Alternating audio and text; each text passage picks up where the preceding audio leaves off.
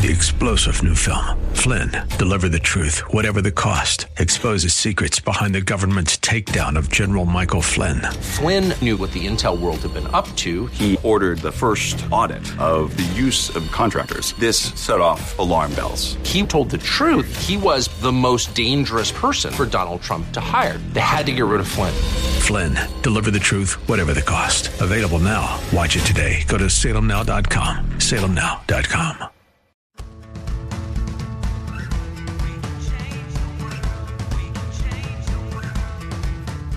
This is the Sue Fries Show, the pursuit of passion, purpose, and connection.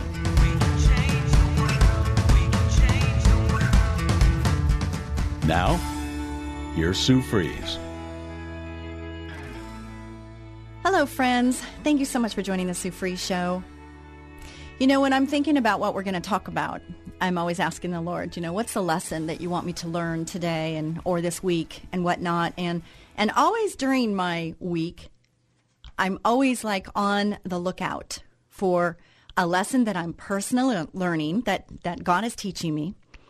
And uh, you know, is this is this worthy of a radio show? Is this worthy of time spent? Because I'm an intentional person and I'm a maximizer. So I like to maximize my time and and I really want to be responsible or uh, aware of your time.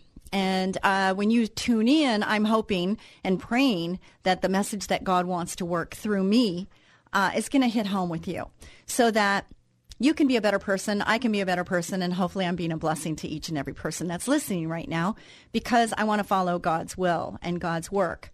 Uh, so, with that being said, this last week, there's an employee that works for me, and I, I don't think I'm going to mention his name, and he might be listening, and others will be listening and probably know who I'm talking about. But there's a person that works for me that left for a while and then came back. And um, there's always been this resistance. So the topic today is resist or assist. And so that's that's the story. That's that's the uh, title of the show is do you want to resist? Are you resisting or are you thinking and planning and desiring to assist? So if you're going to do just a, a little uh, self-evaluation, would you say you're more of a resistor in a situation or are you more of an assister?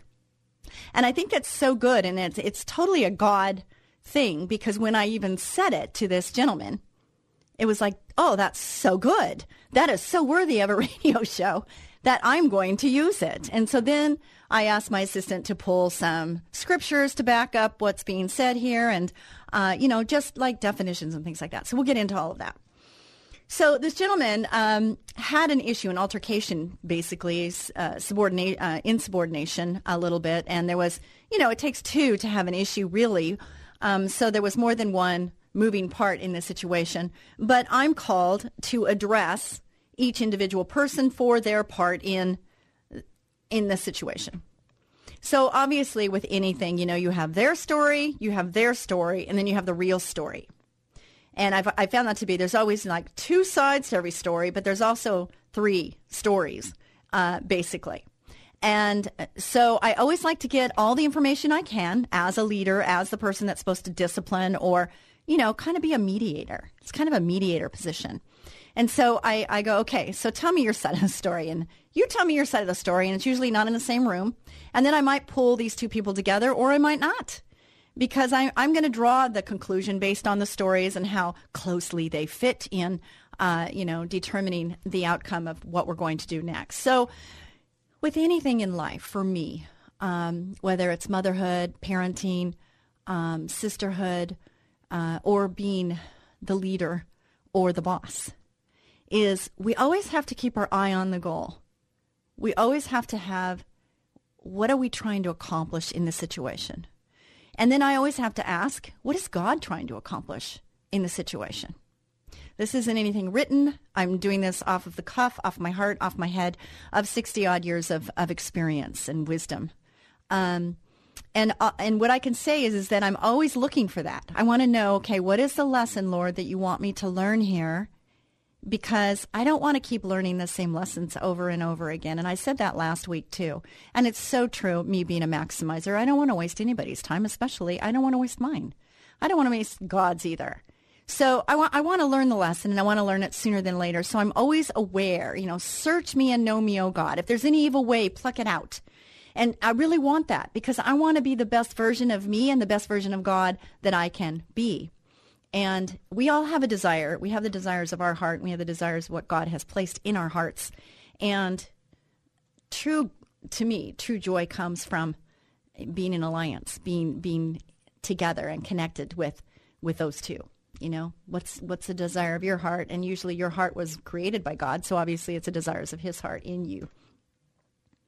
So, when I when I asked Lydia, my assistant, who she's so helpful, to pull things on uh, the words that we were were going for. Oh, I had it just backwards. That's all I did. Okay.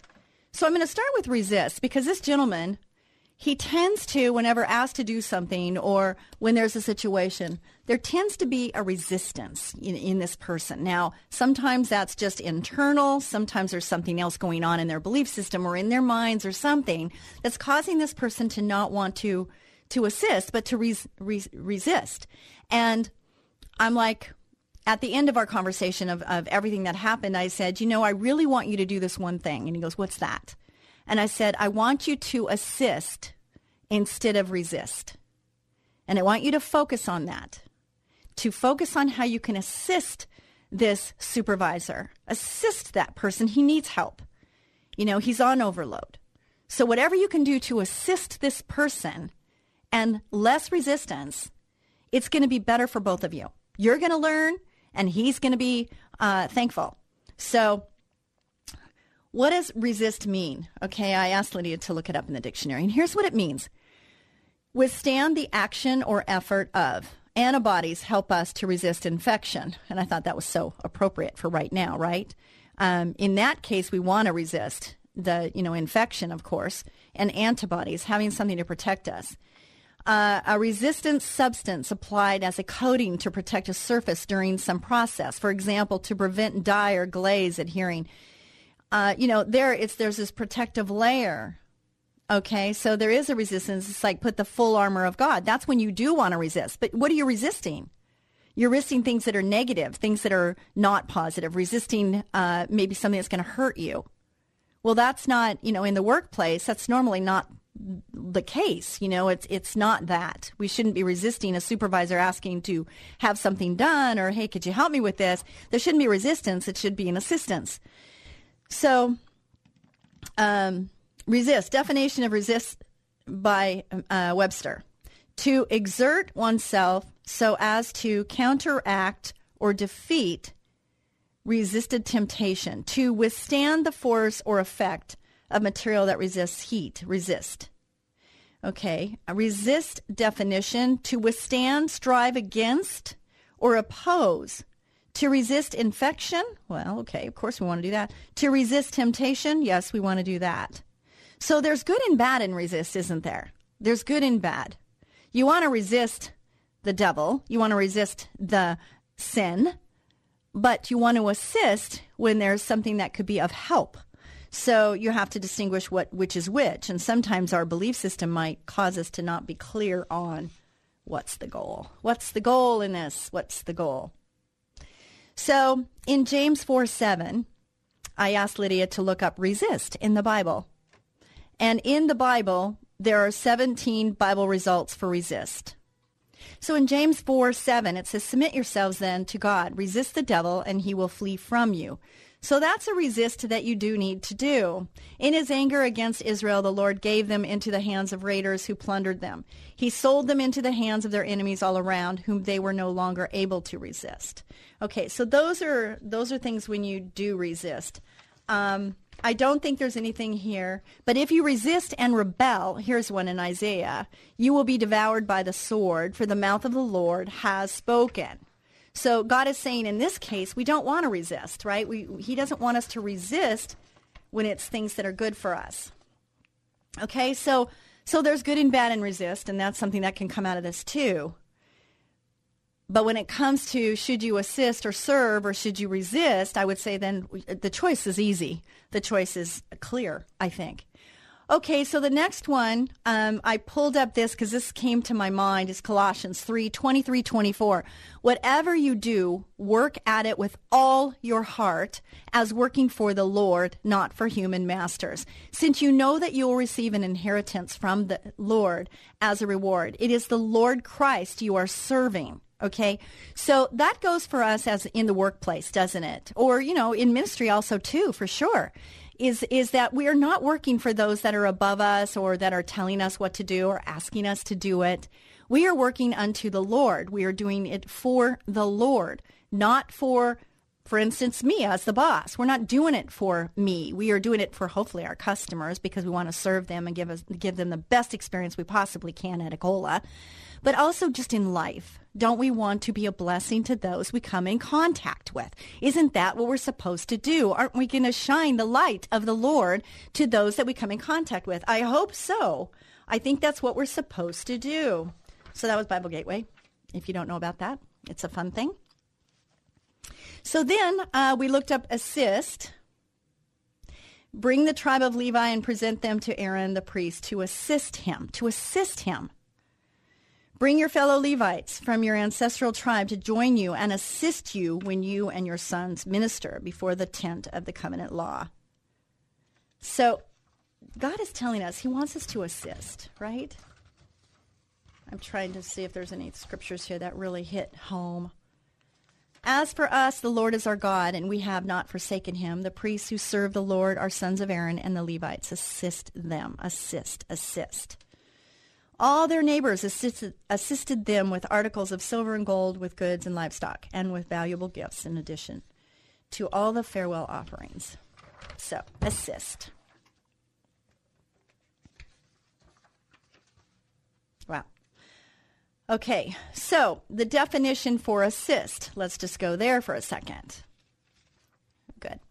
Okay, help someone, typically by doing a share of the work a senior academic would assist him in his work, doing a share of the work. I always tell people that if everybody does their share, the burden's going to be light, isn't it?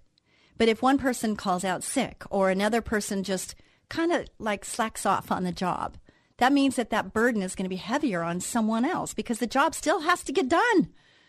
And isn't that true in ministry also? It's true in ministry. I mean, I used to uh, be the usher leader of usher teams. I had 10 different usher teams uh, between Saturday night and Sunday. This was a, a, quite a while ago. And I just remember, you know, you couldn't fire them because you weren't paying them. Okay, they're volunteers. So it puts a different spin on it a little bit. So you even have to get more creative on how you deal with things and what you say and what you don't say.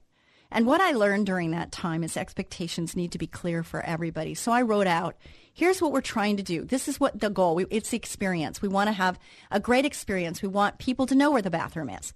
We want to know the rules. You know, like uh, it's really not good to come in late, and if people come in late, they shouldn't distract the rest of everybody. So let's put them to the back. So what do we do? We have to fill up the front. So all that's left is the back. That's common sense, but not everybody thinks like that, do they?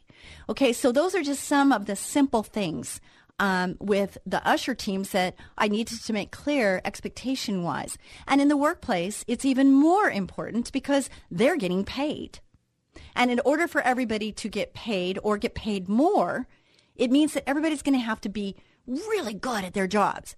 Because if we're all really good at our jobs, then there is more money to go around because we're going to have more customers because they're going to be more satisfied and it just this affects that that affects that and affects that. And it's so true. In life it's a life lesson and it and you know it, a lesson that we learn doesn't only apply in one area of our lives. Just like god he doesn't want to be only our god on church on sunday. God wants to be our relational god. He wants to be with us every minute of every day. He wants us to pray without ceasing doesn't he? So assist, help by providing money or information. They were assisting police with their inquiries. Be present as a helper or spectator. A noun, an act of helping, typically by providing money. The budget must have an assist from tax policies. Okay, assisting. What's another word for assisting? Well, one that comes to mind is serving, being a servant when we assist, we're serving. And I ask my employees, I there's two things that I'm required that I want you to know and I want to teach you and coach you on is one being a good servant and the other one is to be a good steward with what you're given. Okay? So I'm going to take a little side note and tell you a little story that just happened on my way in today. Okay. This morning I came in and I saw my bookkeeper who normally is in really early and she's driving in after me. I'm on the phone with my girlfriend because I'm going to be going to a rodeo this weekend. And so she was giving me all the details. And as that I see my bookkeeper come in and she's like giving this big sigh. And I'm like, what is going on around here? But I was busy on my conversation with my girlfriend. So I had to cut that off and I had to get going with work. And all of a sudden I find out that there was a guy in our um, on the main street where our office is, and my office staff early in the morning they park on the street. Well, there was a guy who was trying to break into her car. Now she has a boot on her foot right now. She's got a problem with her foot. The service manager comes in and told her she's got to get her keys and she's got to go out and move her car. And I'm like, oh my gosh, I can't believe that because she's got this boot on her. I can just imagine her moving right now. It's just kind of comical, but not really because she probably harmed her foot even more. And what is she going to do with this guy? So then they tell my son, and my son goes running across the street, almost gets hit by a car trying to get this guy. And so he's kind of a detective. He truly is kind of a detective. He really is. And so he had a full description of the guy. He knew exactly what the guy was looking like, what he was wearing, all of that. And he also found the car that the guy was driving and he went to the car and saw purses inside the car. The car was locked. He took pictures of the car. He took pictures of the purses. He took picture of the license plate that was covered over and it really, and then he called to get a plate, a run on the plate. And then he called the police and said, this is going on right now. 30 minutes later, the police still did not arrive. Okay. So that's the scenario so far. And I'm like, oh my gosh, that all happened before this time in the morning. And it wasn't only her car, it was another car. So there was two of my employees' cars that were getting broken in right in pure daylight uh, in front of my office. So not that does not feel very good, does it? It's like you know, no, no, no, no, no, this is not happening, but it was happening. So then my son, because someone called out sick, had to go do a job. So he left doing all this detective work to go do a job. So then I'm getting my taxes done and I'm just called my tax people. They're at the office and I'm going to deliver the taxes before I come into here to do the radio show. And I was going the opposite direction to drop off the taxes. But man, does that feel good, doesn't it? When you get your taxes ready for the tax guy and you can let it go, you can just, here you go. And you just have this deep sigh and relief. So I'm a happy, happy, happy girl right now because it's, oh my goodness. I don't know. It's just not my deal. Anyway.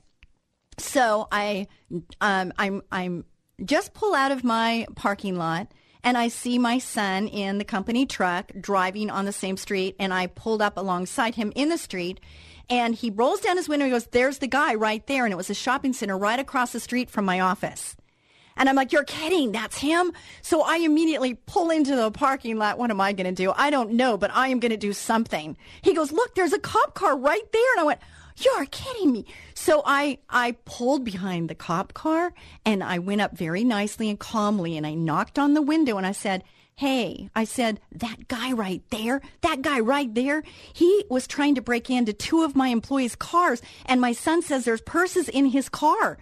And the guy immediately got out of his car. And I said, yeah, my son's been waiting for you for a long time and you didn't show up, but you're here now. So he gets out of the car. He gets his, his handcuffs out and he goes up to the guy and said, get against the wall. And I'm like, oh my word, this is happening right in front of me. He handcuffs the guy. I walk up and I said, see that man right there? That's my son. He's the one that saw everything. He can give you all the background. And I said, I got to go get to my tax guy. And so I left. And when I left, my son gives me, sends me a picture on a text and it's me, uh, with the handcuffed guy and the cop and and he put in the the title underneath "Way to go, boss," and I thought that was so funny. Uh, not the best picture of me, but that's okay. I was just happy that. And so then I text that picture to my bookkeeper and I said, look, look what just happened. She goes, nice. Anyway, so that's that. So then I left and I went to, um, to go drop off my taxes, and that was fun.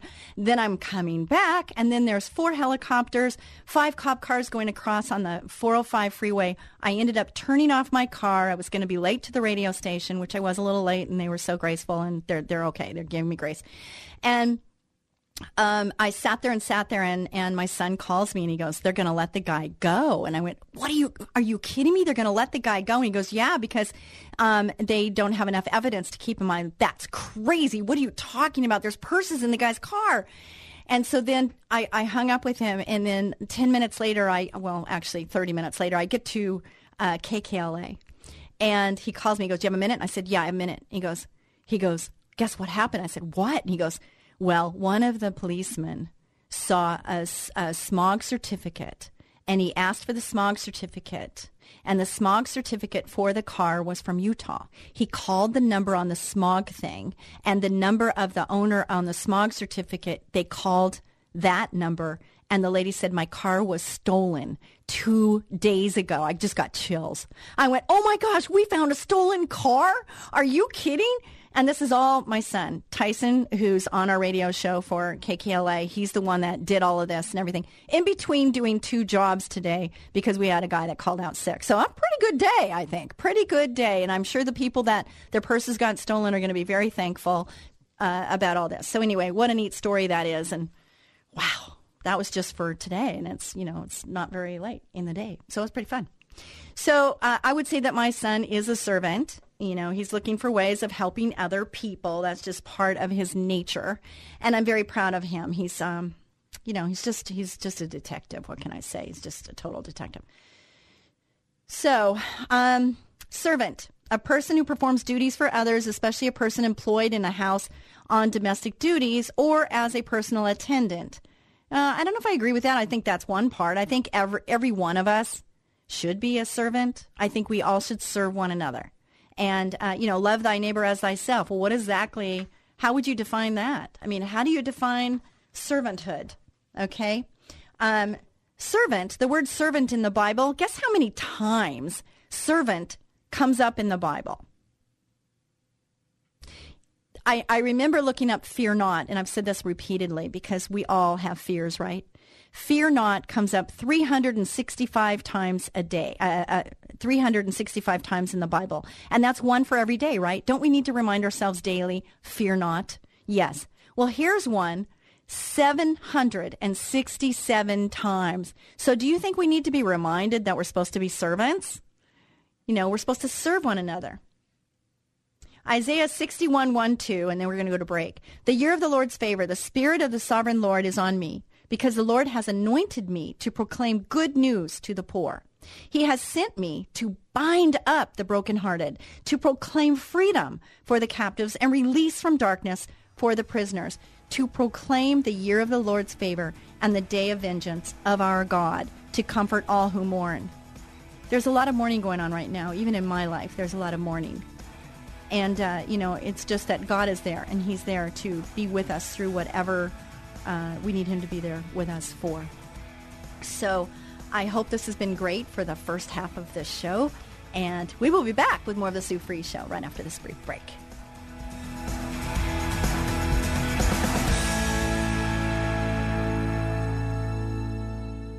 Have you noticed more insects or rodents in your yard or maybe in your home? Warmer weather means it's mating season cutie. What's your sign? Hi, this is Sue Fries of Ecola Termite Pest Control, but you can call me the Termite Lady. And I'm Tyson Fries, manager at Ecola. When pests start mating, they start looking for food supplies. Your pantry, your garage, and a quick infestation can cost hundreds in tainted food. You don't want pests in your house. We know how to find and eliminate them before they can settle in. Call us for our free pestimate at 877 332 BUGS. New customers get $50 off any initial treatment. Pests hate that we make our service so affordable. Don't let insects and rodents move in. Call Ecola now, 877 332 BUGS. That's 877 332 BUGS or online at termitelady.com. Ecola, powerful termite and pest control. As gentle as a butterfly. Ecola, 877 332 BUGS, termitelady.com. What would you do if your two year old child simply stopped breathing? The day businesswoman and author Sue Fries discovered her son had developed life threatening asthma, her life changed forever, sending her on a path of learning, discovery, and environmental activism. Sue's book, Learning to Breathe, chronicles her amazing life and death battle for her son Tyson's life, a how to manual for parents of children with asthma revealing the secret causes, surprising cures, and the untold truth about harmful indoor allergens. Written with the passion of a loving mother, wisdom of a successful businesswoman, and deep spiritual devotion, Learning to Breathe is a hero's journey for the parent in all of us. If your child suffers from asthma, this must read book could save your child's life. Learning to Breathe by author Sue Fries, available on Amazon, or log on to SueFries.com. That's Sue, F R I E S.com. SueFries.com. You're listening to The Sue Fries Show, the pursuit of passion, purpose, and connection. And here again is Sue Fries. Thank you so much, Ecola Termite and Pest Control Services, for sponsoring this show. And, you know, we've been on this show for uh, over 11 years. And, and I just find that, where did the time go? Where did that time go? I've got a daughter who has a one year, one month, maybe almost two months, and one on the way. She says she's six months now. I'm like, where did that time go? So it's just crazy how fast things are moving. But, you know, we just had this slow mo uh, a year. You know, this this whole time, it's like it's like we were in slow motion because it just there wasn't a lot of action going on. It was very slow. But it was a time of retrospect, wasn't it? We we could look at what was going on in our life and how things were going and what we took for granted. What did we take for granted? So much did we take for granted. At least me, I did. I took things for granted, even though I thought I was really like aware and thankful and and grateful for everything I found that even I worked every day. Ecola is an essential company, um, but I still there was like dancing. I haven't danced in a year, over a year, and all the dancers. You know, it's like, man, what do you do? What do you do with all that? That you're used to having so much physical, and then you don't have it. It's pretty crazy. And the gyms closing, and the restaurants, you know, going out and just eating a meal. Pretty crazy, but I'm looking forward. I know as you are for things to get back to somewhat normal. But thank you, Ecola Termite and Pest Control, for sponsoring the show. And if you'd like to sponsor the show, I'd love to talk to you. And I can help you. I really can.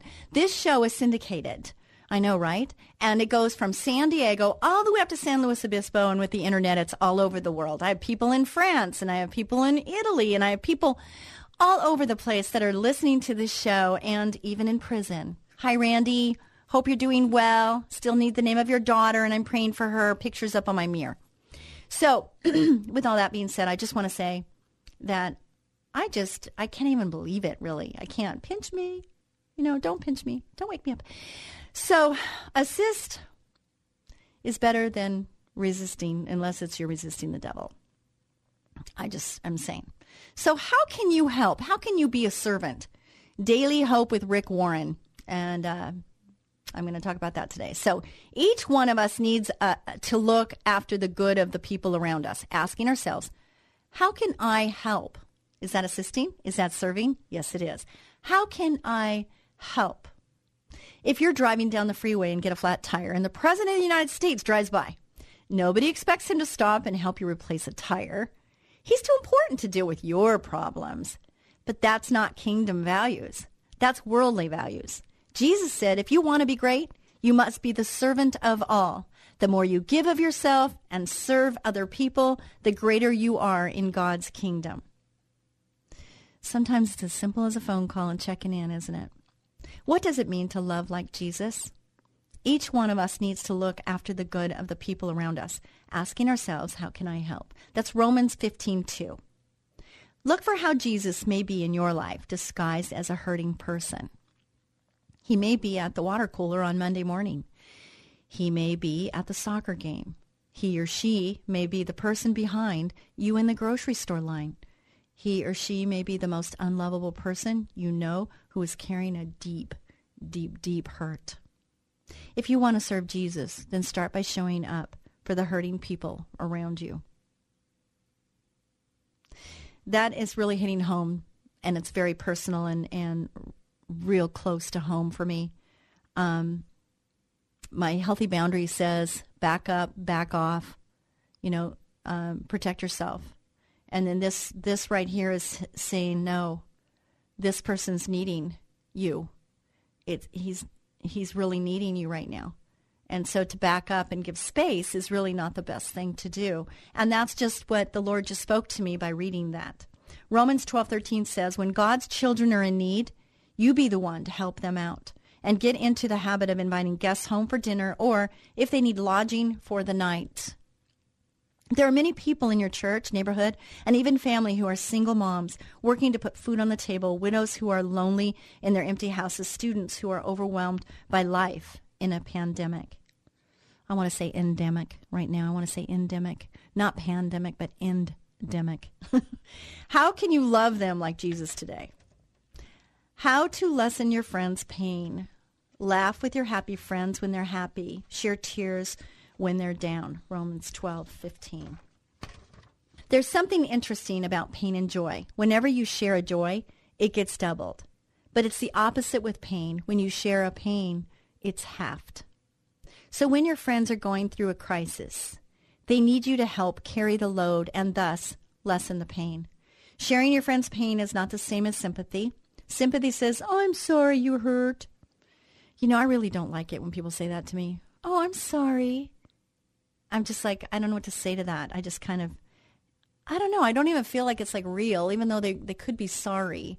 I, I don't know. I just, I, it doesn't touch me in a, in a way that's, uh, feels better. It feels worse, actually. And that's just me. People don't need your sympathy. They need your empathy. Empathy says, I hurt with you. Did you hear that? I'm hurting with you. Man, when I just saying that, my heart kind of opens up a little bit and, and allows something to come in. Whereas, I'm sorry. It's just, it's not, do you understand what I'm saying? I mean, uh, to me, it's just so different. Uh, sympathy stands at a distance. Empathy draws close. That's exactly better words. I was trying to describe that, and that was much better said than the way I was trying to describe it. The ultimate form of love is compassion. Compassion says, I'll do anything I can to stop your hurt. When you read the Bible, you'll find that Jesus was repeatedly moved with compassion. He shared in people's hurt. And to stop others' hurt, he was willing to do whatever he could, including going to the cross. That's right. He was willing to die to stop your hurt. That's compassion. The Bible says in Romans 12:15, "Laugh with your happy friends when they're happy, share tears when they're down." It's a lot easier to laugh with your happy friends, isn't it? It's just a lot easier. But I have to tell you, I mean, joy is great. And it really, there's a time for laughter. And I love laughing with my family and friends. But you know, when I, when I look back at when I was going through struggles and trials and tribulations and having somebody that would really listen and be there and kind of take a little bit of the burden, because sometimes we just need to hear what we're saying to really get it. And I would say there's so much in that. There's one individual, I just talked to this, this man right before I came on the show about getting vaccinated, and his name's Steve. And he's one of those that, you know, if he says, How are you? It's not a surface, Hey, how are you? It's, How are you? You know, it's just you, you can tell a difference. And he really, truly cares. He cares about so many people, and it, everybody's touched by his warmth and his kindness and his caring. And uh, I've learned a lot from him, but I'm still learning from him. What do friends do for each other? They show up. And when they show up and find their friend is sad, sometimes they sit and cry with that friend. They weep with those who weep. Friends don't give pious platitudes. They don't give advice when someone isn't ready for it. They don't try to talk a friend out of their pain. They don't promise everything will be okay we don't know it's going to be okay, do we? They just show up and hurt with their friend, and in doing so, they lessen the pain and show the compassion of Christ. Eight blessings we get from serving. Veronica Sexton. I just want to take a deep breath because I feel like the last line on the last one was they just show up. They just show up. Ask yourself, are you the kind of friend that shows up? I know it's not easy sometimes. And we've all got our busy schedules. And we've all got other things that we could do. But if you really want to be a friend, or a good mom, or a good sister, good whatever, you need to show up. I, I, I know in another show I said the best present you can give is your presence. And I learned that when my children were young and I was working. I, I really had a lot of burden on me because I had a big financial net that I was trying to accommodate, which was Ecola. I purchased it in 2000. In 2000, and you know, my son was graduating high school and my daughter was in a sophomore, and that year was the biggest year for me to, you know, change my focus because I knew if I didn't make it happen, it was not going to be good.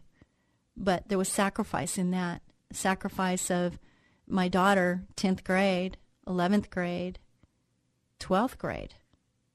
You know, my son was driving and he could drive my daughter now to school. And so because she had a way to school, I missed out on that morning drive to class or to, to her, her school. And I was giving her rides to school since she was in kindergarten. I took her to school every day. I picked her up every day until 10th grade when I got this company. And you know, if I if I could go back, I, would I change anything? I don't know. With what I know now, maybe there might have been things that I did different in that regard. I, I'd like to think that you know I wouldn't change a thing, but I think maybe I might have in that regard because parents, the best thing you can give your children is your presence, and it's not as you know it's it's presence with a C. You know, we need to be present we need to be there. Okay, that quality time, no matter what love language your child speaks and needs to hear, um, quality time is so important. Words are important. Words of affirmation are important. Physical touch. I can remember um, some counselors saying that your children need skin touch. And that's not a bad thing. It's in a good way. But, you know, just touching their face, giving them a kiss, giving them a hug, just touch. They need that touch. So someone needed to hear that, and that's parenting. And um, so once I heard that that the kids need skin touch, I made a, a change in how I did things, and I I made sure that I physically was touching them in loving, kind ways. And I always was affirming. I think that that was always a given. But quality time, I was great until I got this company and I had to shift gears or I was going to fail. And I didn't want to fail. I'm a winner. But there was sacrifice in that in that win. Anyway, I don't even know why I said all that, but I did. My daughter just uh, had a birthday on Sunday, and whew, I don't want to cry. But on Facebook, she just said, "Thank you, mom," because now that she's had a baby, she understands a lot more about the sacrifice of a mother, and she understands so much more about the love that comes from the sacrifice. And when you think about and you think about God giving Jesus to us in our, our place, he sacrificed the ultimate sacrifice for us. And it's, you know, it's so much even more and grander than a mother to their child. It was God with Jesus. And it's just uh, amazing when you think about that. Eight blessings we get from serving Veronica Sexton, we all want our lives to matter. It's the reason we do the things we do. We chase promotions and leadership positions because we want to make a difference. We encourage our kids to go to college, get a good job, and make lots of money in hopes that they too will make a difference. There's nothing wrong with wealth or influence, but those things alone won't change the world, and they aren't what we were made for. I would just say on that, you know, people will say that, uh, you know, money, about money. And I say, you know, what's wrong with making money? Uh, it's the love of money is the root of all evil. It's not money. Because my feeling is the more money I make, the more people I can help. And so, you know, I, I think that's being a good steward. And it's doing better with my talents if, if God gives me more talents and more responsibilities, then it's up to me to multiply those so that I can multiply my, my gifts and my serving ability. And so our mindset sometimes can get us in a, in a, in a funk to where we can't really focus um, correctly. And I think God wants us to multiply. I think God wants us to, um, you know, create an abundance if we can. You know, if, if I can feed more people by doing this versus that, then I don't think God would look down on me for that. So I'm just saying, yes, it's, it's not all about going to college. I only have an AA. Okay. So it's not all about going to college, but it's, it's, you know, um, just looking for a need and filling it. It's looking for a need and filling it. And it's what you're going to do with what you have. What are you going to do with what you have? You know, Moses, he had a staff and he used his staff. That's what he used because that's what he had. We were made to build the church, Ephesians 4, 11, 13. God made each one of you, uh, one of you with unique talents, personalities, and skill sets. And when we ask Jesus into our lives, we're given at least one spiritual gift. We get the most joy and make the biggest difference when we use our God given talents, gifts, and abilities to build the church. I totally agree with that. Serving allows us to discover and develop our spiritual gifts. 1 Corinthians 12 compares the church to the human body. Just like our bodies are made up of many parts, serving specific functions, the church is made up of people with different skills and abilities. Alone, these pieces aren't very useful, but together we create something beautiful. Workplace, too. You know, I have to look at someone that's better at something that I'm not good at, someone that's better than me, or better, better, better, because that's the only way we're going to get better as a team. You're only as strong as your weakest link. I learned that in sports. You're only as strong as your weakest link. That goes for work too. So whoever your weakest link is, are they in the right position? Have they not been taught correctly, or is it their attitude that needs an adjustment? Is it adjustable? If it's not, then maybe it's not the right fit. But these are all things that you have to think about when you're running a business and you're trying to do the most with what God has given you. I want to serve many people. And if I have the right people on my bus, if I have the right people in my company, we're going to serve more people and we're going to multiply our customers and we're going to be able to help more people. Isn't that a good thing? I think it's a great thing. Serving allows us to experience miracles. In John 2, Jesus was at a wedding and the couple was running out of wine for its guests. He tells the servants to fill several big jars to the brim. When they served the water to the guests, it was wine. The guests never knew what happened. The servants were the ones who witnessed the miracle. The same is true for us when we serve. I believe that was the first miracle that that uh, Jesus did was turn the water into wine. I believe it was the first one. Serving allows us to experience the joy and peace that comes from obedience. I love this. 1 Peter 4, 10, 11 says, Each of you should use whatever gift you have received to serve others as faithful stewards of God's grace in its various forms, so that in all things God may be praised through Jesus Christ. Serving is a form of worship, a way to express gratitude for what Jesus has done for us and to share the love and grace we've been given. I have to memorize that scripture. That was 1 Peter 4, 10, and 11. I have to circle that on a pen. Um, serving helps us to be more like Jesus. We shift our focus off of ourselves onto others through serving. It's much better to think about others than to think about ourselves. Love thy neighbor as thyself. Put thy neighbor first. We begin to see others as Jesus sees them, and we see Jesus in others. My prayer right now is, Lord, give me your eyes to see. Give me your words to speak. Give me your feet. Give me your steps. I want to go where you want me to go. I want to say what you want me to say. I want you to help me hear what you want me to hear. Give me ears to hear, your ears. Give me your mouth. Give me, give me, give me, because I want to be more like you. Serving surrounds us with other Christians who can help us follow Jesus. When we're working side by side with other people, a bond inevitably, inevitably forms. This was part of God's plan for how the church is supposed to work. That's why Hebrews 10 24 25 instructs us to spur one another on toward love and good deeds, not giving up meeting together, but encouraging one another, not giving up meeting together. We're not supposed to give that up. And we did, didn't we?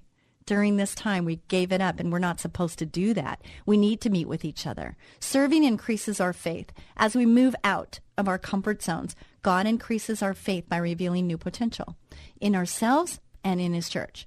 When we see what He can do, when His power is at work within us, we begin looking for the doors He's opening rather than pushing our way through the ones He's closed. Isn't that good?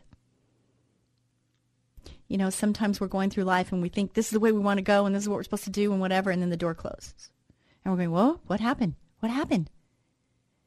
And then we sit back and go, hmm, why did that close? And then all of a sudden, with patience and discernment, another door opens. And you realize that God had something to do with that. And it's pretty amazing when it happens. Encouragement and healing go hand in hand. As we encourage others and they find healing, we're encouraged. It's the reason so many people who go on mission trips say they come back feeling like they got more than they gave. That's so true. Studies have shown that volunteering is so good for the mind and body that it can ease symptoms of stress and depression. Tapping into our gifts and passions builds self-confidence, energy, and strength. Serving others can also be the best distraction from our own worries. We can we make all sorts of rational explanations for not serving. I don't even know if I need to say these because we all have our own, you know, um, things that we're either hearing because somebody doesn't want to serve, or things that maybe we're using if we can't. Um, I don't have time. I don't know what I would do. I don't have any special skills to contribute. They don't need me. But the reality is, the Lord doesn't call the equipped, He equips the called. That's so good. Have you been called? Don't ask yourself if you're equipped. Have you been called? Are you are you listening? Are you going to take action? God used men and women with similar doubts to change the course of history. Moses didn't think he was a leader or speaker, but God worked through Moses to bring Israel out of slavery. David was the youngest and therefore most insignificant of all his brothers, but God worked through David to defeat a giant and eventually made him a king. Paul used to kill Christians before he met Jesus, but he went on to become one of the most highly regarded and prolific writers, church planters in history. God doesn't just want to work through you, he wants to work in you. That's really good, isn't it? That is really, really, really good. So I have a few other things here, and uh, let's see. Uh, mixed up, mixed up, mixed up. I just circled some things that were written on this on this thing. It's five ways to work as unto the Lord. You have to know that God has a reason and a purpose for everything in your life. Do you believe that? God loves his children so much that he's perfectly fine with keeping possibly keeping us in an industry we dislike so that we could have a conversation that guided one of his kids back to home. Having that perspective kind of makes you feel silly when you catch yourself complaining. So I'm going to end this show, and I'm going to end this show with some thoughts. And the thoughts are, is for you to ask yourself, are you using your passion? Are you using the gifts that you have, the things that come easy to you, are you using those things for God's glory? Uh, that's what he wants us to do. He he puts these he, he puts them in us. He created us, right? He created us for a reason. He created us for a purpose. And it's up to each and every one of us to use those. Now, if if somebody would have said when I was 18 years old that I was going to be a radio show host, I would have said you're nuts. Okay? I never thought of me as a SAG actress, but that happened. Um, I danced all the time, but I had no idea I was going to be on TV and win a car and all of that because God has his own plan and everything works out for his good. So be thinking about that. Be a blessing to someone each and every day. And please be assist, be an assistant and serve. God bless you. Bye for now.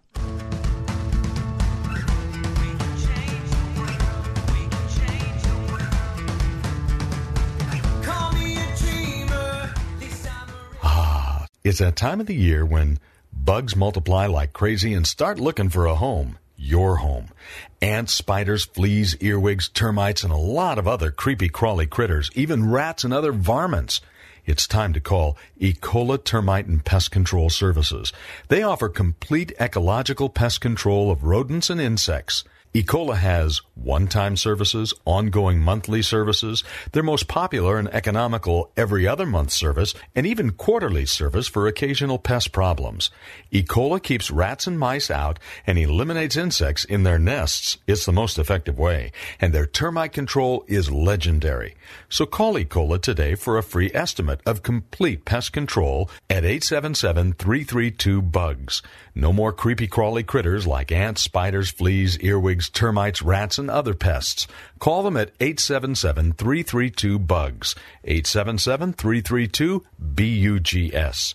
Ecola, powerful pest control services as gentle as a butterfly. Ask about their two-year warranty. Call 877-332-BUGS.